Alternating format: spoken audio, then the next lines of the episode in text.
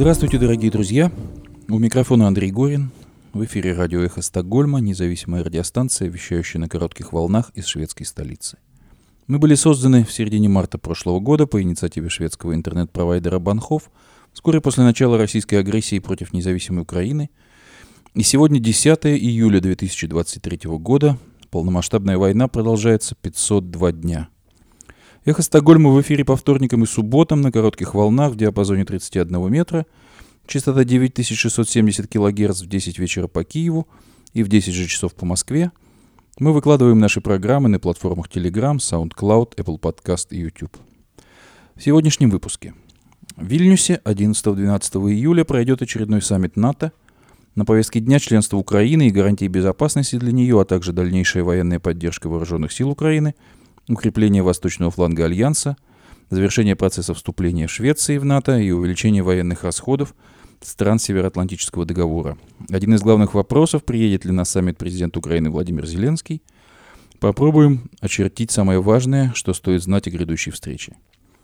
Сегодня утром президент Турции Реджеп Таип Эрдоган связал вступление Швеции в НАТО с принятием Турции в ЕС. Сегодня же лидеры Швеции и Турции встречаются накануне саммита НАТО. И буквально только что министр иностранных дел Украины Дмитрий Кулеба сообщил, что в НАТО после интенсивных переговоров достигли консенсуса по устранению ПДЧ для Украины на пути к ее членству в Альянсе. Крупнейший немецкий производитель оружия Рейнметалл откроет завод по производству бронетехники в Украине в течение следующих 12 дней.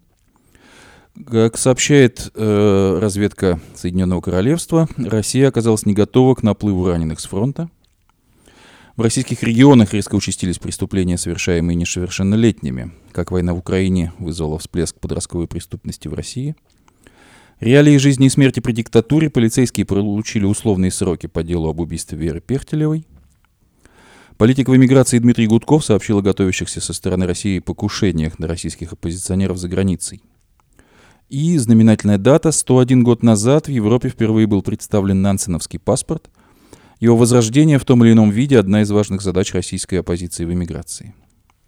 Сегодня мы предлагаем вашему вниманию стрим Марка Фейгина с политологом Андреем Пятковским под названием «Переговоры с чертом». И мы заканчиваем чтение статьи Григория Амнуэля «23 ступени вниз» и продолжаем надеяться на ваши отклики и комментарии в общем и в частностях и о том, э, что предложить вашему вниманию в дальнейшем. Саммит НАТО в Вильнюсе. Чего от него ждать? Шанс для Украины. С начала полномасштабного российского вторжения это уже четвертый саммит НАТО. Первый состоялся 25 февраля 2022 года в виртуальном формате. Два последующих в Брюсселе и Мадриде приш... прошли при личном участии лидеров всех стран Альянса и некоторых их партнеров. Кроме представителей всех без исключения стран НАТО, в Литву сегодня прибывают и лидеры стран, с которыми у организации выстроились партнерские и союзнические отношения. Так, в Вильнюсе ждут премьер-министра Австралии Энтони Албаниса, премьер-министра Японии Фумио Кисиду, премьер-министра Новой Зеландии Криса Хипкинса, президента Южной Кореи Юн Сок Йоль. Самое ожидаемое решение саммита в Вильнюсе и одновременно его главная интрига, получит ли Украина официальное приглашение стать членом НАТО – Прямо сейчас совместное с Украиной заявление о поддержке ее вступления в Североатлантический альянс подписано уже 22 из 31 действующего члена НАТО, а также Швеция, которая уже в ближайшее время могут принять в альянс, поддерживает это предложение. Последний 8 июля это сделала Португалия. Для единогласного одобрения необходимо получить согласие Албании, Великобритании, Венгрии, Греции, Люксембурга, Северной Македонии, Соединенных Штатов Америки, Турции и Хорватии. Историческим событием может стать личное участие в саммите, в частности, в первой встрече нового Совета Украины-НАТО, президента Украины Владимира Зеленского. Совет, по словам генерального секретаря НАТО Йенса Столтенберга, должен стать платформой для кризисных консультаций и принятия решений, участники которого будут совместно и полноправно обсуждать вопросы, касающиеся безопасности, и Украина в нем будет иметь право голоса. Столтенберг пригласил президента Украины Зеленского на саммит во время своего визита в Киев в апреле 2023 года и накануне анонсировал его приезд. Во время двух предыдущих встреч Зеленский обращался к лидерам стран Североатлантического альянса по видеосвязи. Ранее заместитель руководителя Офиса президента Украины Игорь Жовкова говорил, что Зеленский откажется от посещения Вильнюса, если в НАТО не проявят мужество и не пригласят Украину присоединиться к Союзу. В то же время коррективы в планы украинского лидера может внести ситуация на фронте. Неделю назад в офисе президента Украины говорили, что именно она может повлиять на окончательное решение о поездке в Вильнюс. С Вильнюсским саммитом Украины связывают большие ожидания. Главное место на повестке дня занимают вопросы, непосредственным образом касающиеся ее национальной безопасности – Очевидно, что Украина не сможет присоединиться к НАТО до тех пор, пока продолжается война, но высказываются и сомнения в этом, понимают это в Киеве. Однако главное, о чем хотят услышать украинцы, четкие перспективы и не менее четкий план постепенной интеграции страны в структуре Североатлантического альянса. Как считает советник главы Офиса президента Украины Михаил Подоляк, де-факто Украина и так уже достаточно глубоко интегрирована в систему НАТО, поэтому необходимо закрепить это де юре – по его мнению, общеевропейская система безопасности, нацеленная на противостояние своему главному врагу России, без Украины выглядит как минимум странно. Министр иностранных дел Дмитрий Кулеба называл Украину суперактивом для НАТО, в котором Альянс нуждается уже даже больше, чем Украина в нем.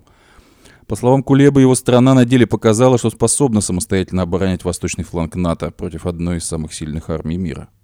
В субботу 8 июля в интервью американскому новостному агентству CNN президент Соединенных Штатов Америки Джо Байден прокомментировал свой недавний разговор с Владимиром Зеленским. Байден отметил, что Соединенные Штаты готовы обеспечивать Украине безопасность, предоставив ей оружие и обеспечив возможность защищать себя, пока та не станет полноправным членом Североатлантического альянса, таким же образом, как НАТО обеспечивает безопасность Израиля – по мнению журналистки Рейтер Сабины Сиболт, специализирующейся на европейской безопасности в Вильнюсе, лидеры стран НАТО могут пообещать Киеву длительную военную и финансовую поддержку даже после окончания войны с Россией, которая должна будет стать одним из способов воспрепятствовать возобновлению агрессии. О том, что Украина заслуживает членства в НАТО, заявил даже президент Турции Реджеп Таип Эрдоган, который с начала войны пытается поддерживать одинаково хорошие отношения как с Москвой, так и Киевом. Тем не менее, для Киева остаются и потенциальные подводные камни. Наверняка вето на евроатлантические устремления Украины будет пытаться наложить Венгрия, фактически союзник Москвы. Можно ожидать подвоха и со стороны Берлина, который опасается по-прежнему вероятного конфликта с Россией.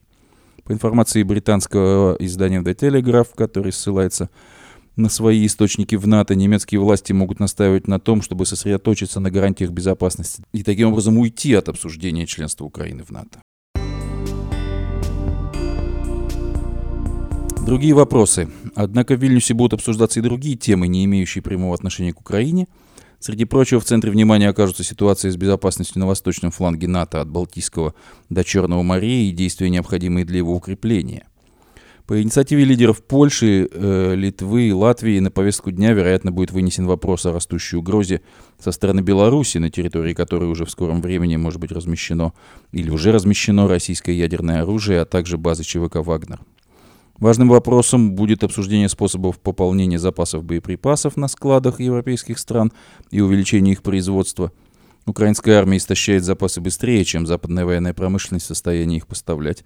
На сегодняшний момент по-прежнему на повестке дня членства в НАТО Швеции.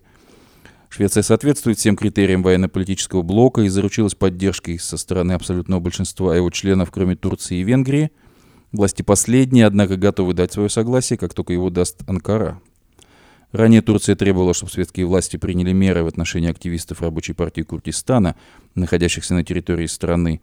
В Стокгольме считают, что со своей стороны все договоренности выполнили, однако ситуацию усугубляют акции с сожжением Корана, которые продолжаются в Швеции и которые Эрдоган назвал очередным препятствием для турецкой поддержки натовских устремлений Швеции. Чтобы попытаться окончательно решить этот вопрос до начала саммита в Вильнюсе, сегодня, 10 июня, Йен Столтенберг организует встречу премьер-министра Швеции Ульфа Кристерсона и президента Турции Эрдогана. Несколькими днями ранее президент Соединенных Штатов Джо Байден заявлял, что с нетерпением ждет принятия Швеции в члены НАТО. Наконец, предметом обсуждения станет увеличение военных расходов, как минимум до 2% ВВП в каждой из стран блока. Об этом агентству Reuters 8 июня сообщили два дипломата – Ожидается, что в Вильнюсе этот уровень будет установлен как необходимый минимум, а не цель, к которой нужно стремиться. Пока этим требованиям отвечают лишь 11 из 31 страны НАТО.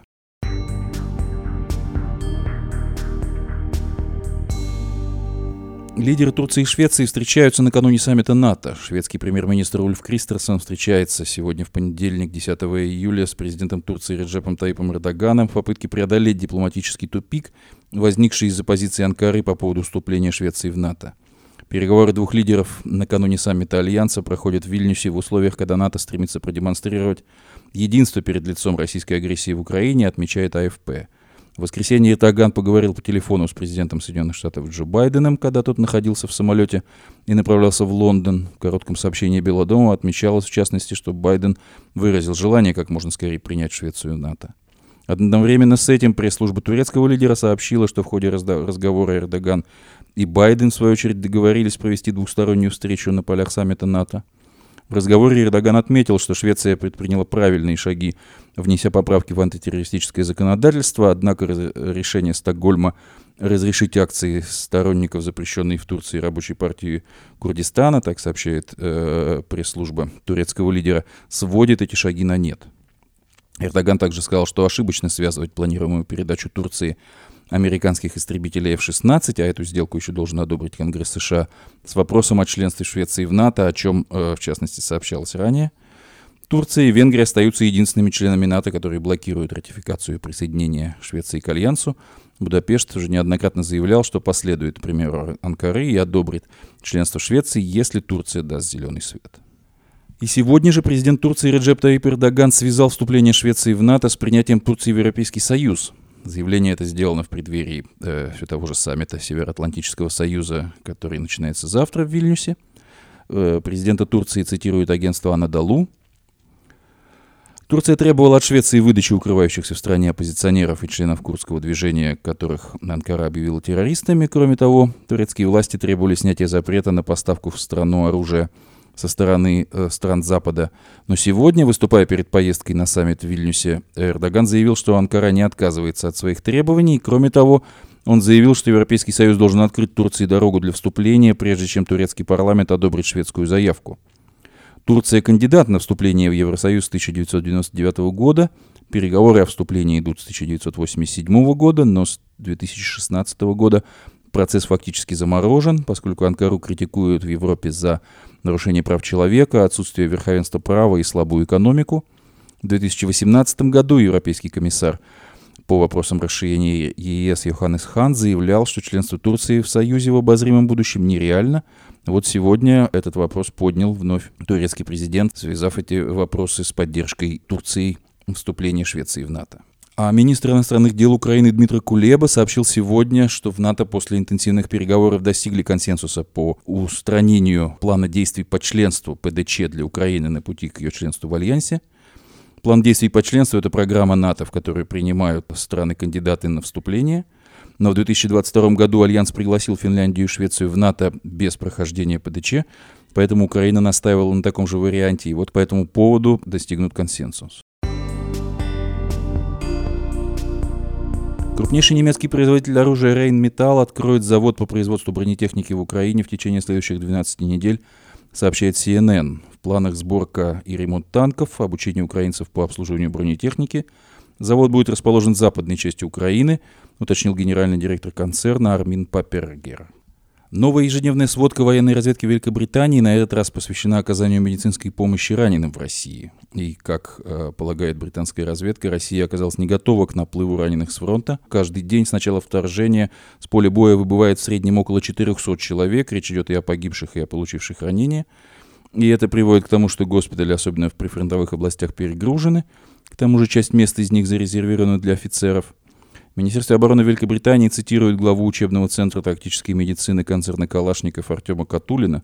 Он сказал в апреле, что более 50% всех смертей произошли не от жизнеугрожающих ранений, то есть людей можно было бы спасти в том случае, если бы медицинская помощь была оказана своевременно. Э, в этой связи вспоминаю о том, как в позавчерашнем стриме Марка Фейгина с Алексеем Арестовичем последний указывал и рассказывал об организации медицинской помощи на поле боя э, со стороны Украины, где около одного часа примерно проходит между ранением и попаданием военнослужащего в руки медиков, в то время как на российской стороне этот период составляет 14 часов, что, естественно, ведет к гораздо большим человеческим потерям, и это тоже яркая э, характеристика безжалостности, человека ненавистничества в конечном итоге, пренебрежения ценности человеческой жизни в реалиях путинского диктаторского режима. Полицейские получили условные сроки по делу об убийстве Веры Пехтелевой. Это реалии жизни в э, путинской диктатуре. Суд в Кемерово приговорил пятерых сотрудников полиции к условным срокам от полутора до двух лет по делу об убийстве 23-летней студентки Веры Пехтелевой, передает ТАСС. Полицейских обвиняли в халатности, повлекшей смерть человека. Их несколько раз вызывали в квартиру, где Пехтелеву избивал ее бывший молодой человек, однако они так и не приехали. Убийство Пехтелева еще в январе 2020 года вызывало большой общественный резонанс. Обвиняемыми в халатности тогда стали два сотрудника, дежурившие в районном отделе в ночь убийства, а также три диспетчера дежурной части, должным образом не реагировавшие на сообщения о совершаемом преступлении. Бывший молодой человек, погибший Владислав Канюс, так и не признавший вину в жестоком убийстве летом прошлого года, был приговорен к 17 годам лишения свободы. В конце июня правозащитница Алена Попова сообщила, что он был освобожден из колонии – чтобы участвовать в боевых действиях в Украине. В общем, убил и освобожден, по сути дела, от отбывания наказания, отправившись на войну, и те, кого вызывали, э, собственно, полицейских, получили условные сроки по этому делу, фактически никак не реагируя на происходившее рядом с ними убийство. А в российских регионах резко участились преступления, совершаемые несовершеннолетними. Война в Украине вызвала всплеск подростковой преступности в России. Это еще одна горестная реалия распадающегося государства. Так, 29 июня в Новосибирской области подростки пытались жестоко убить 15-летнего одноклассника. 9 мая в этом же регионе 17-летний убил сверстницу ударами колуном по голове, а 3 мая в Ангарске 15-летний подросток напал с ножом на сверстника, и подобные сообщения – приходят из разных городов России практически каждый день. Телеграм-канал «Можем объяснить» э, попытался разобраться в этих обстоятельствах. Так, в частности, в прифронтовой Белгородской области количество особо тяжких преступлений за 2022 год выросло на 200%. При этом рост подростковой преступности отмечается и в целом по стране, даже по словам официальных источников. Так, по словам главы Следственного комитета России Александра Бастрыкина, количество тяжких преступлений – совершенных детьми превышает официальную статистику на 32%. В данном случае официальное лицо говорит о том, что существует, по сути дела, две, если можно так с официальной статистикой. То есть одна публикуемая, очевидная, о которой он говорит, но та реальная, по его мнению, превышает на 32%. А на 20% по сравнению с 2020 годом увеличилось количество подростковых преступлений на сексуальной почве, изнасилований и насильственных действий сексуального характера, в том числе совершенных с особой жестокостью. Психологи объясняют, что военная пропаганда и так называемое патриотическое воспитание являются прямыми причинами выросшей детской и подростковой агрессии. Напряженная социальная обстановка только способствует росту преступности, особенно подростковой, а провоенно настроенные родители, сами того не осознавая, воспитывают будущих преступников, создавая и распространяя атмосферу терпимости и пренебрежения к э, преступлениям, к преступлениям в данном случае тяжким, с которыми можно сопоставить э, военные преступления. Телеграм-канал «Можем объяснить» подготовил исследование о том, как обстоят дела с детской и подростковой преступностью в России. Политик в эмиграции Дмитрий Гурков сообщил о готовящихся со стороны России покушениях на российских оппозиционеров за границей. По его словам, соответствующую информацию он получил от правоохранителей одной из европейских стран, которые встретили его в аэропорту по прилете – Гудков утверждает, что список оппозиционеров в зоне риска велик и добавляет, что один из них получил рекомендацию, в частности, от властей Турции покинуть страну, так как там не могут обеспечить его безопасность. При этом эта информация у спецслужб появилась лишь в последнее время, как утверждает политик. Добавим, что в эфире на э, телеграм-канале «Живой гвоздь» Дмитрий Муратов высказывал предположение, что Евгений Пригожин, чтобы выйти из опалы, может организовать покушение на лидеров оппозиции. А, соответственно, Дмитрий Гудков пишет в своем телеграм-канале, цитирую, «прилетел в одну из европейских стран и сразу в аэропорту, еще до паспортного контроля, был отведен в сторону и получил от местных правоохранителей рекомендации соблюдать меры предосторожности. По их информации, широкий круг оппозиционеров и публичных персон, проживающих за рубежом, которых путинский режим считает своими врагами, сейчас находится в зоне повышенного риска. В списке оказались все фамилии, которые я сходу вспомнил. Информация об угрозе свежая. Еще 10 дней назад в том же аэропорту европейской страны меня никто в сторону не отводил и ни о чем не предупреждал. Так что если вы оппозиционер или паблик фигур, не обязательно даже очень хорошо известный, то будьте осторожны. Желающих выслужиться перед Путиным сейчас хватает, пишет в своем телеграм-канале Дмитрий Гудков.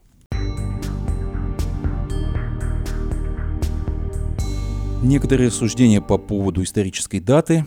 101 год назад в Европе впервые был представлен так называемый Нансеновский паспорт.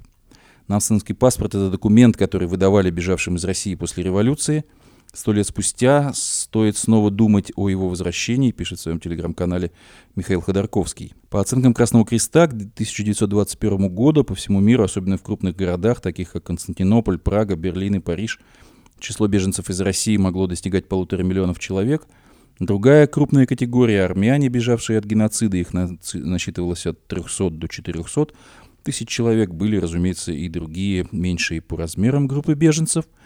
И в 1921 году, э, возвращаясь к нормальной деятельности после Второй мировой войны, э, свежесозданная Лига наций решила, что бежавшие от войны и революции люди заслуживают отдельного юридического статуса, так вошел в обиход э, и обрел свой правовой характер статус беженца, а паспорт стал его подтверждением. Документ заменял национальный паспорт и облегчал беженцам дальнейшее э, пребывание, легальное их пребывание э, в стране убежища.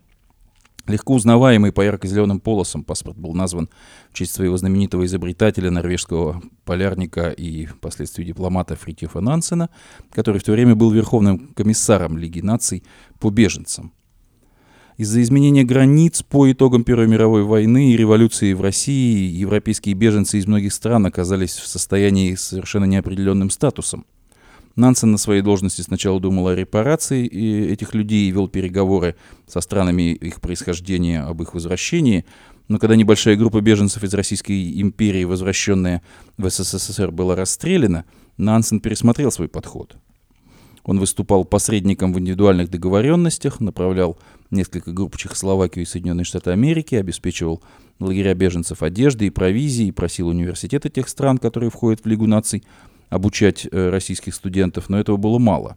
В чем действительно нуждались беженцы, так это в способе зарабатывать себе на жизнь, путешествовать и работать, чтобы самостоятельно обеспечивать свою жизнь и обрести новый дом, а для этого им нужен был какой-то документ, удостоверяющий личность. Так возник нансеновский паспорт, который на пике э, своего существования принимался более чем полусотни стран. Он позволял беженцам путешествовать и жить, когда их страна не могла или не хотела дать им гражданство – Большинство первых обладателей нансеновских паспортов были русскими, выходцами из России иммигрантами. Самый известный из них э, художник Марк Шагал, писатель Владимир Набоков, композитор Игорь Стравинский и Сергей Рахманинов. Выдача нансенских паспортов была прекращена в 1938 году. Сто лет спустя, возможно, стоит думать о его возрождении. В мире миллионы людей без гражданства и э, российские беженцы снова сталкиваются с невозможностью рассчитывать на государство своего происхождения – при международных э, перемещениях. Э, возможно, возрождение нансеновского паспорта в том или ином виде – одна из важных задач российской оппозиции. Он облегчит противникам войны жизнь в ожидании смены власти в России и даст возможность сосредоточиться на образовании и работе перед возвращением в страну для ее обустройства уже без Путина. Добавлю еще, что тот, кто получает, по крайней мере, в рамках существующих э, международных конвенций статус беженца, может рассчитывать на документ, заменяющий международный паспорт э, для пересечения стран в соответствии с Женевской конвенцией 1951 года, но мы говорим именно, что для этого необходимо получить статус беженца, то есть пройти, э, пройти соответствующие процедуры, что, разумеется, реальным беженцам, фактически оказавшимся в других странах, далеко не гарантирован. Это сложный и долгий процесс.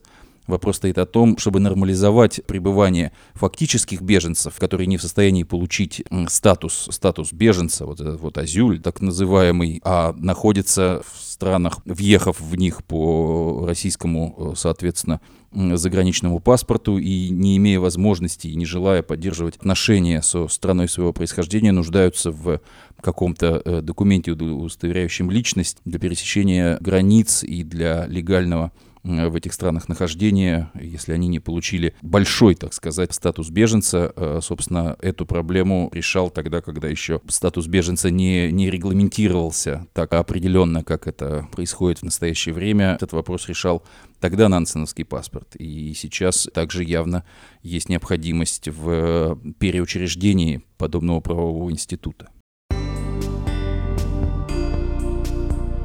А сейчас мы предлагаем вашему вниманию стрим Марка Фейгина с политологом Андреем Пианковским под названием «Переговоры с чертом», который посвящен большей части вопросам межгосударственной дискуссии по поводу субъектности Российской Федерации и нынешнего путинского режима во внешнеполитическом аспекте.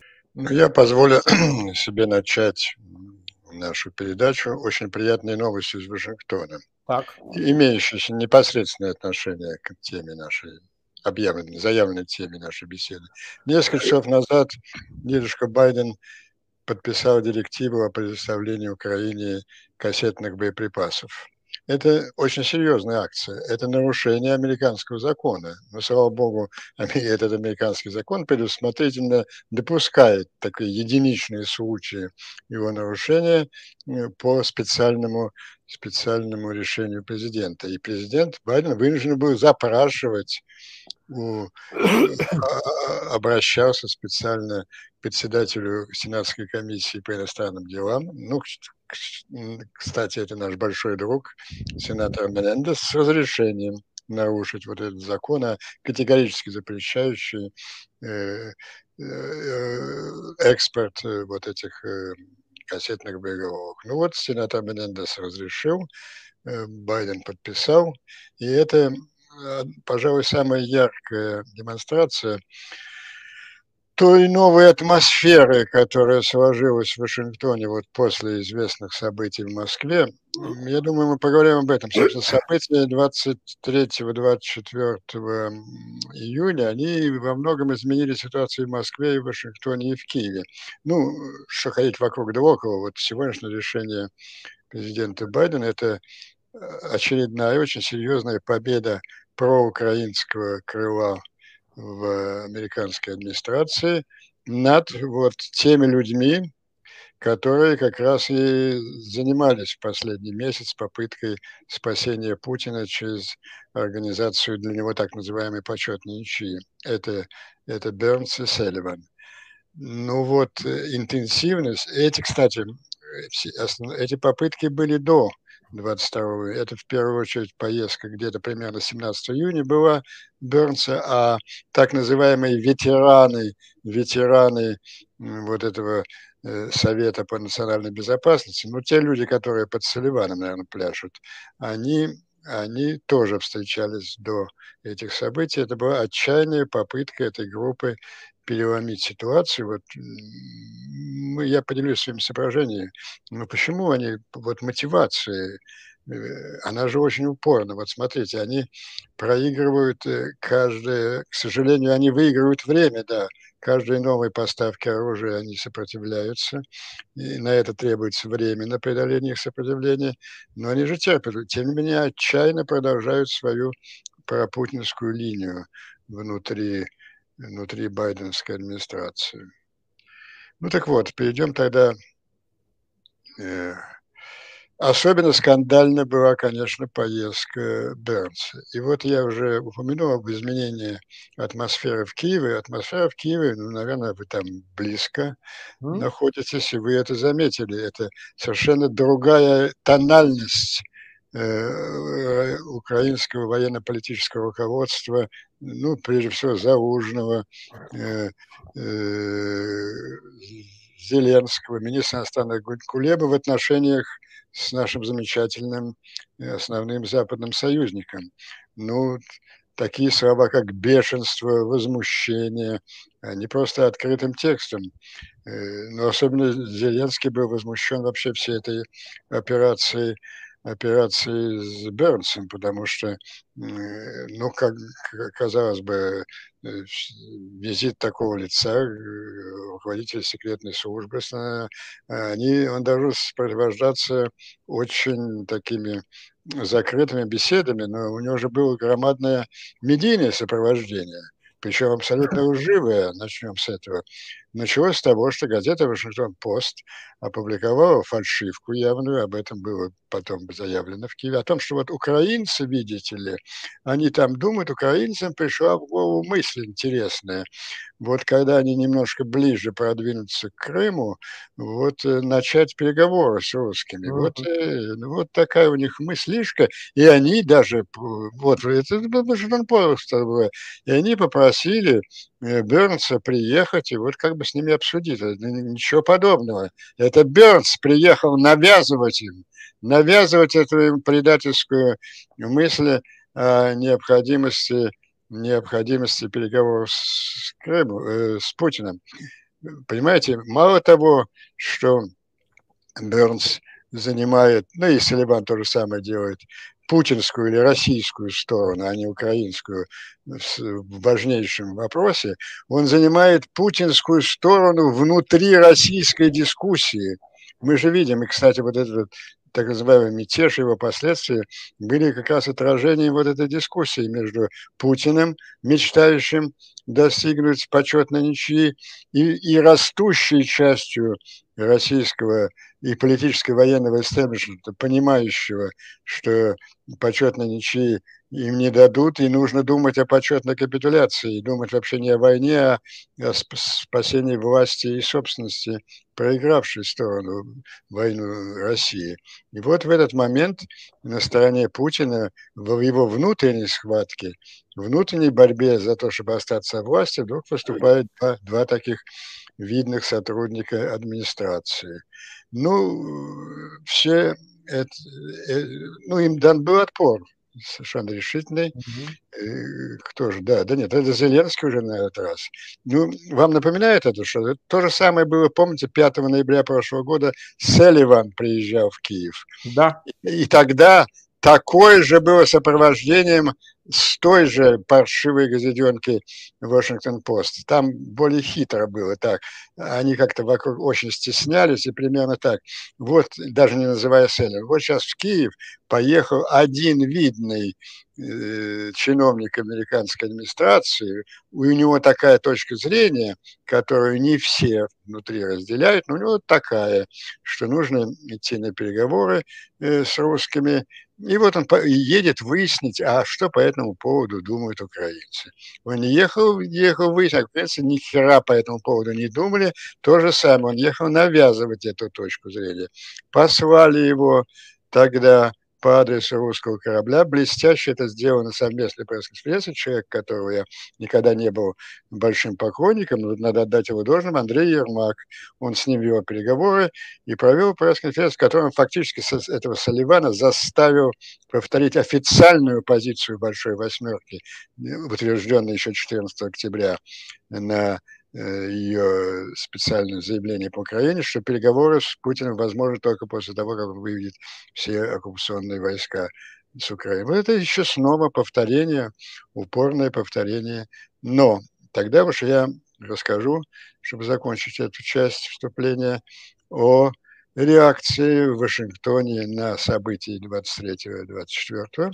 Они, собственно, и похоронили вот эти инициативы Селивана и Бернса. Значит, мы помним, что реакция такая развивалась. Ну, вы уже упомянули, что э, в собственно, в дни этого мятежа э, Бернс действительно звонил Нарышкину. Вот там, там, там не о переговорах была речь, а о том, что мы тут ни при чем. Там, ну да, снятие как, себе ответственности. Очень дружелюбно так хвостиком помахали, что вы, что вы, мы ни в коем случае не вмешиваемся. Вот. А через два дня уже, когда они получили всю информацию о том, что произошло, реакция была совсем другой. Дедушка Байден очень осмелел, и он mm-hmm. немедленно заявил, absolutely, Путин, э, позиции Путина абсолютно викинг, абсолютно ослабленные. Ну, мы тоже видели с вами, что позиции да. Путина ослаблены. Это видно. Тот факт, что Пригожин остался жив, это колоссальный вызов Путина. Но он, он, он знает эту ситуацию лучше, чем мы с вами, потому что американцы просто слушают все разговоры в бункере. Ну, это очевидно было по э, тем репортажам, которые они вели перед началом войны. И они учат с вами, нас с вами, э, понимают, почему в позиции Absolute Weekend. И немедленно в тот же день э, все источники информации заговорили, ссылаясь на сразу несколько источников э, в администрации, что принимаются два э, принципиальных решения, которые очень долго оттягивались благодаря деятельности вот этой же группировки путинской внутри администрации Селева. Это передача этаксов и передача кассетных боеприпасов. Ну вот, решение по кассетным боеприпасам сегодня принято официально. Э, я думаю, что по этаксам оно и принято тоже. Оно не требует вот такого заявления, что оно там никаких законов не нарушает. Короче, узнав о резком ослаблении ослаблении позиции Путина, ну, дедушка Байден, это результирующее коллективного Байдена, заметно, заметно, заметно осмелел. Они, ну, в частных разговорах э, мне говорили примерно то же самое, о чем, ну, вещь очевидная, что человек – которая не может отдать приказ э, убить Пригожина, например, бросить да. ему, как, такой человек совершенно не может отдать приказ о нанесении ядерного удара. Гораздо более А это так звучит и в американской прессе? Да, нет, не в прессе, это звучит часто. А в прессе так не говорится, вот вне частных, а как отражение аналитики? Да, да, и в прессе, да. Ну, потому да... что вот этот тезис, извините, что я перебиваю, он звучит, что действительно раз Э, ты не обладаешь всей этой абсолютной полнотой власти, то как ты можешь принять решение о применении вот ядерного это, оружия? Да, да, да. Ну, это естественно. Это естественно, потому что, ну, все понимаете, насколько это серьезно, это требует абсолютного подчинения, Абсолютно. И, причем, причем не только дисциплинарного, а идеологического, если хотите, идейного подчинения, необходимость этого. А какой к черту идейное подчинение, когда мы же с вами анализировали всю публицистику этой самой группы, как я ее называю, партии почетной капитуляции. Это же не Пригожин, не Затулин, это же не сами они вписывали пассажи в свои выступления о недопустимости ядерного оружия и так далее. Сейчас это, я вам скажу больше, да, кстати, ну вы же помните, нам, и вам то же самое приходилось в ночь на пятое, отвеч... там же объявляли, заранее, заранее объявленная катастрофа на ядерной газе. Да. Категорически, по тем же причинам категорически нет категорически. Ну, представьте, он звонит какому-то там людям, которые, ну, наверное, уже заложили какую-то взрывчатку, давайте. Ну, в этой атмосфере, когда непонятно вообще, что с Путиным и как человек такой приказ выполнит. Я вам скажу, что в этой атмосфере Путин сегодняшнего дня не смог бы отдать приказ о взрыве э, Каховской дамбы.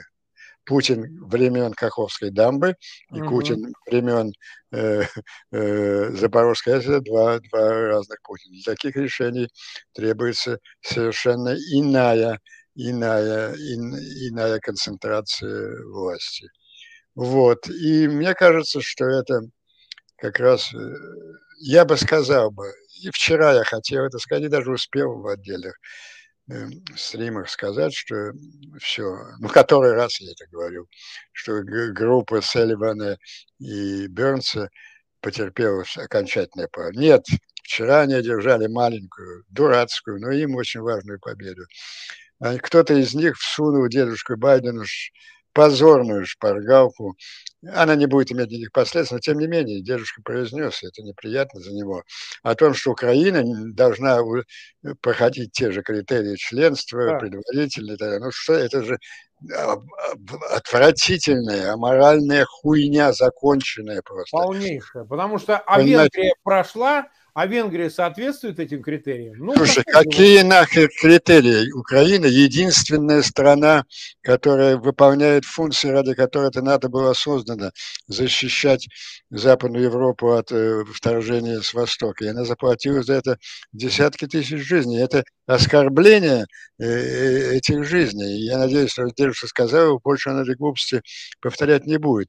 Но потом, это же 15-летняя ложь. Вот те же европейцы, тот же Столтенберг, он этого не говорит, он не повторяет, он честно отвечает, почему мы Украину сейчас не принимаем в НАТО. Он говорит, мы ее примем в первый день после победы, mm-hmm. когда она выиграла, а сегодня мы принять не можем, потому что это значит по пятой статье, что наши солдаты должны отправиться на Украину и умирать там рядом с украинцами, защищая нас вместе с ними. Мы на это не готовы честно говорит Столтенберг и честно говорит все и, и это Украина принимает. И понимаете, хорошо, хрен с вами. Вы не готовы в качестве компенсации, давайте все необходимое оружие.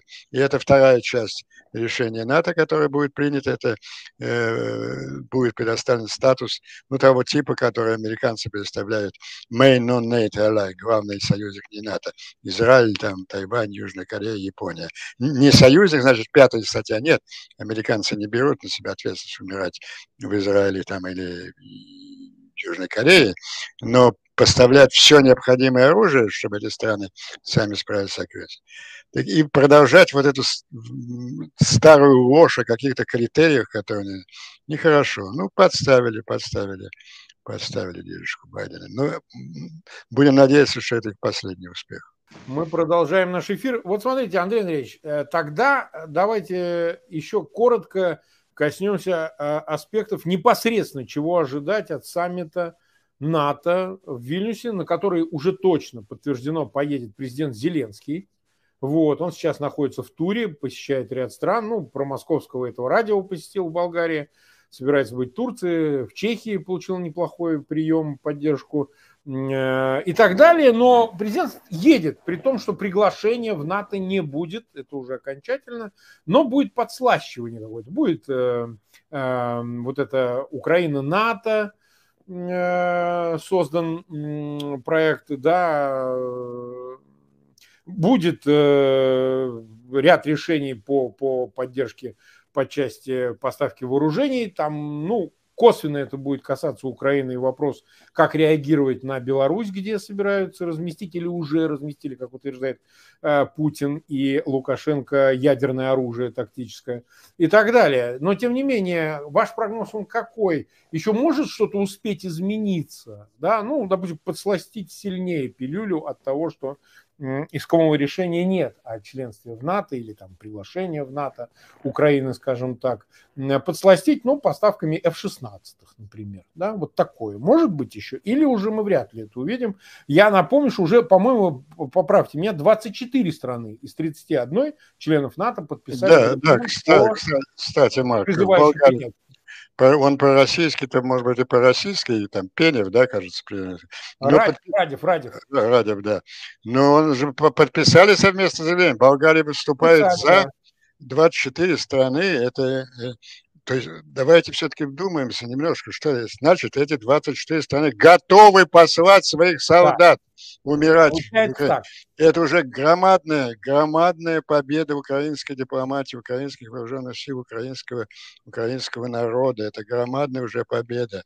На этом фоне, я думаю, э, такая мелочь уже как бы на это, она не мелочь, она решающая для победы войны, но в смысле жеста, как поставка F-16, но на этом просто будет настаивать Зеленский, криком орать публично на этом саммите, и никуда они не нет. То есть есть, отвечая на ваш вопрос формально, есть твердая программа, которая, программа минимум, это вот относительно заявление будет подчеркнуто, я не знаю, какую-нибудь точную формулировку, но по сути в первый день после войны, а сейчас вот какое хотите вооружение, такое и даем.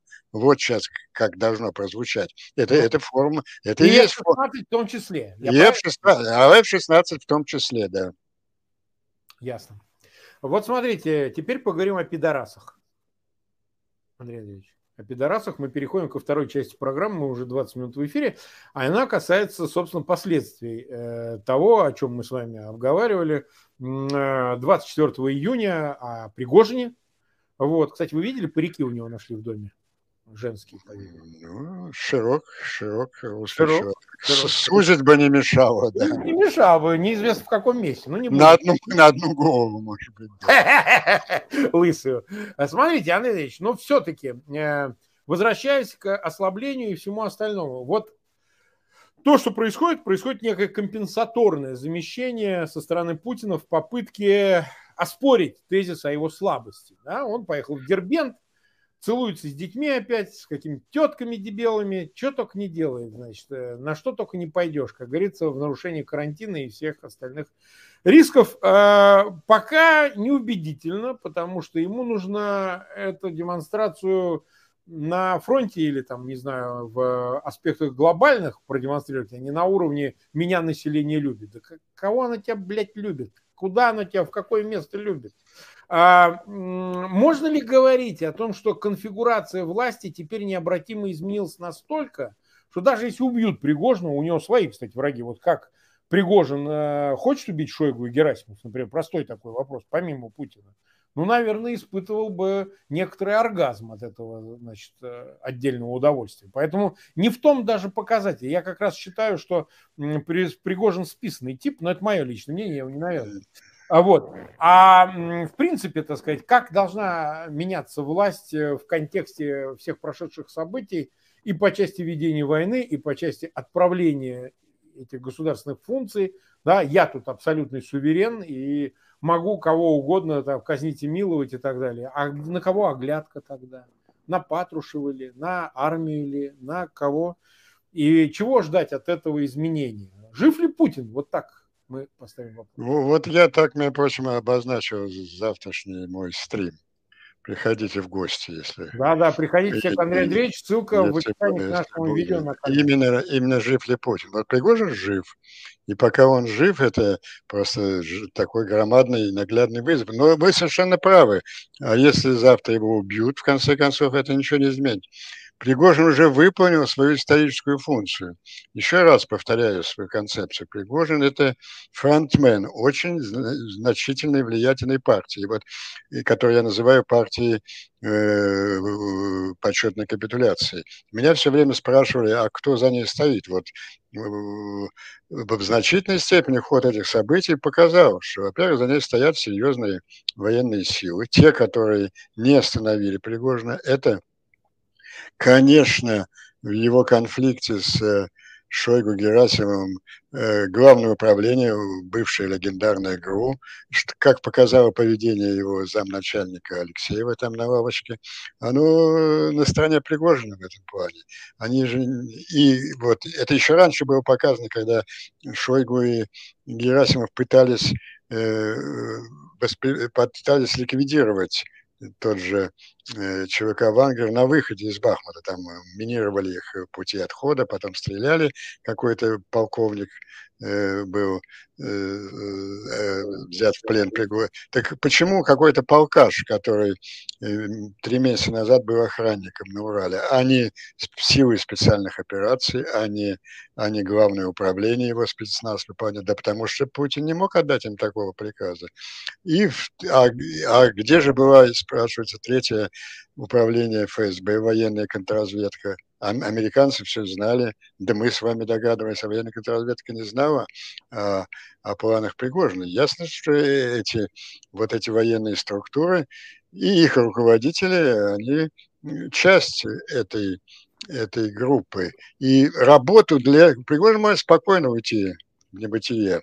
Работу для этой группы он выполнил, основную показывает абсолютная несостоятельность Путина как руководителя. Путин был до смерти напуган, убежал. Ей вся бригада видела, что приказы его не выполняются. Все, больше ничего не нужно. Это, э, это увидело общество, это увидели силовые структуры, и это увидел сам Путин. И, и, и теперь самого Путина лидером этой партии почетной капитуляции, будет легче убедить в том, что, собственно, хорошо бы ему смириться с реальностью. Что касается лидеров, я высказываю раньше это предположение. Я сейчас все больше убеждаюсь, что, скорее всего, ключевая политическая фигура там Юрий Ковальчук. Это военные, да, кстати, они все военные преступники. И Пригожин, ну, и, да. поэтому тут э, заранее прекратить эти разговоры, там, за кого мы... Все они военные преступники, но... Да, это не обсуждается, то опция по умолчанию. А обсуждается э, победа какого из этих военных преступников будет означать меньшую цену украинских жизней для достижения нашей победы в войне. Если эта партия почетной капитуляции преуспеет и готов будет э, вывести войска на границе 91 года, это спасет десятки тысяч жизней.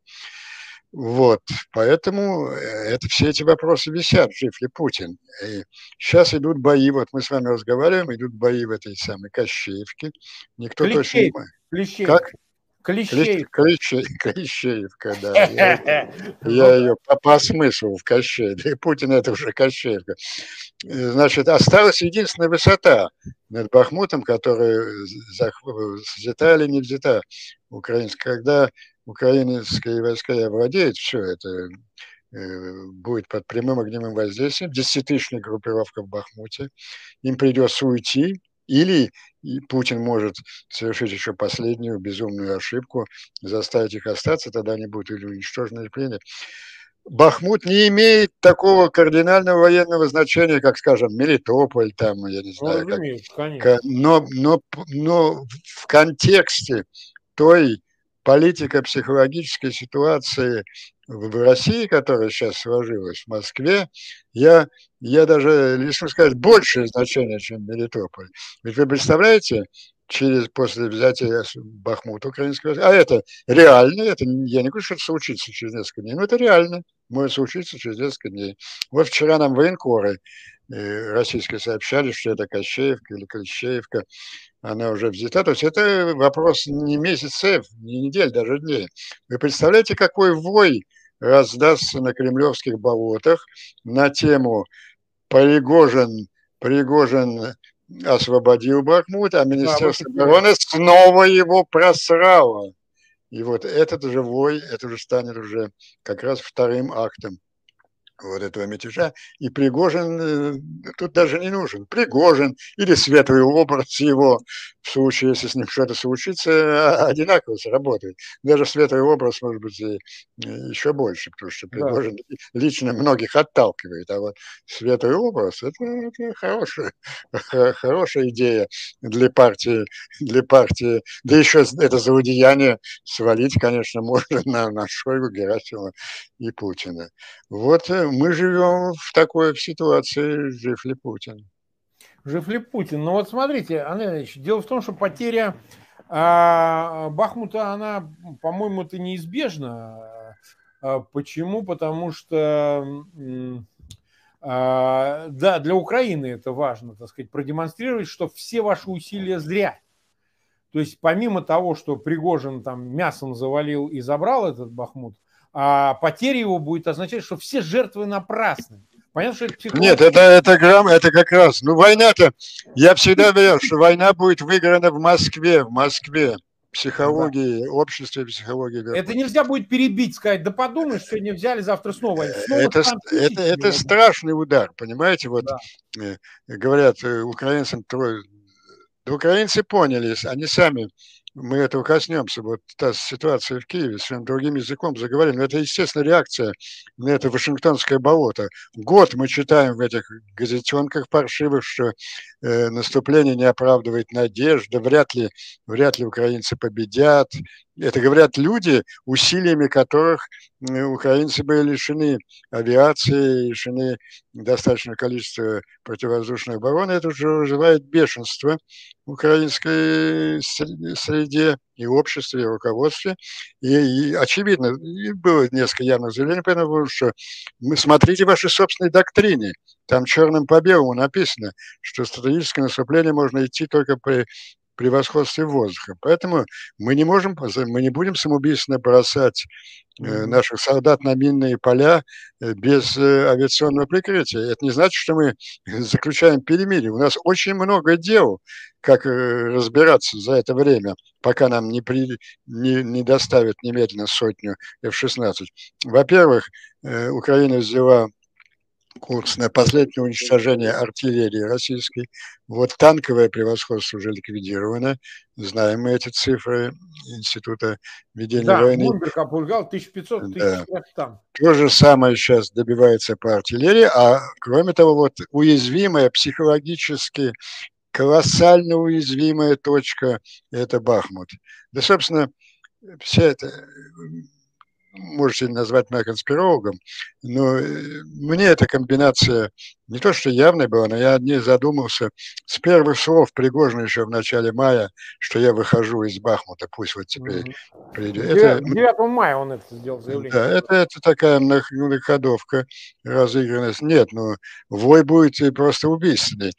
Тем более Путин ведь совершил еще одну ошибку он э, ре, реанимировал ну, уже совершенно уничтоженных во время путча Шойгу и, и Герасимова. Да, да, да.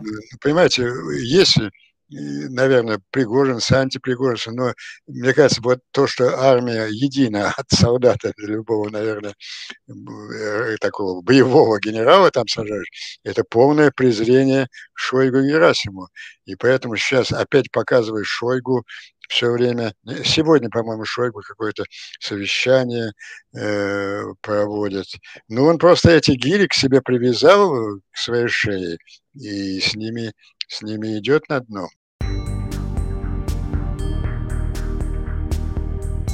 Вы слушали стрим Марка Фейгина с политологом Андреем Пиантковским.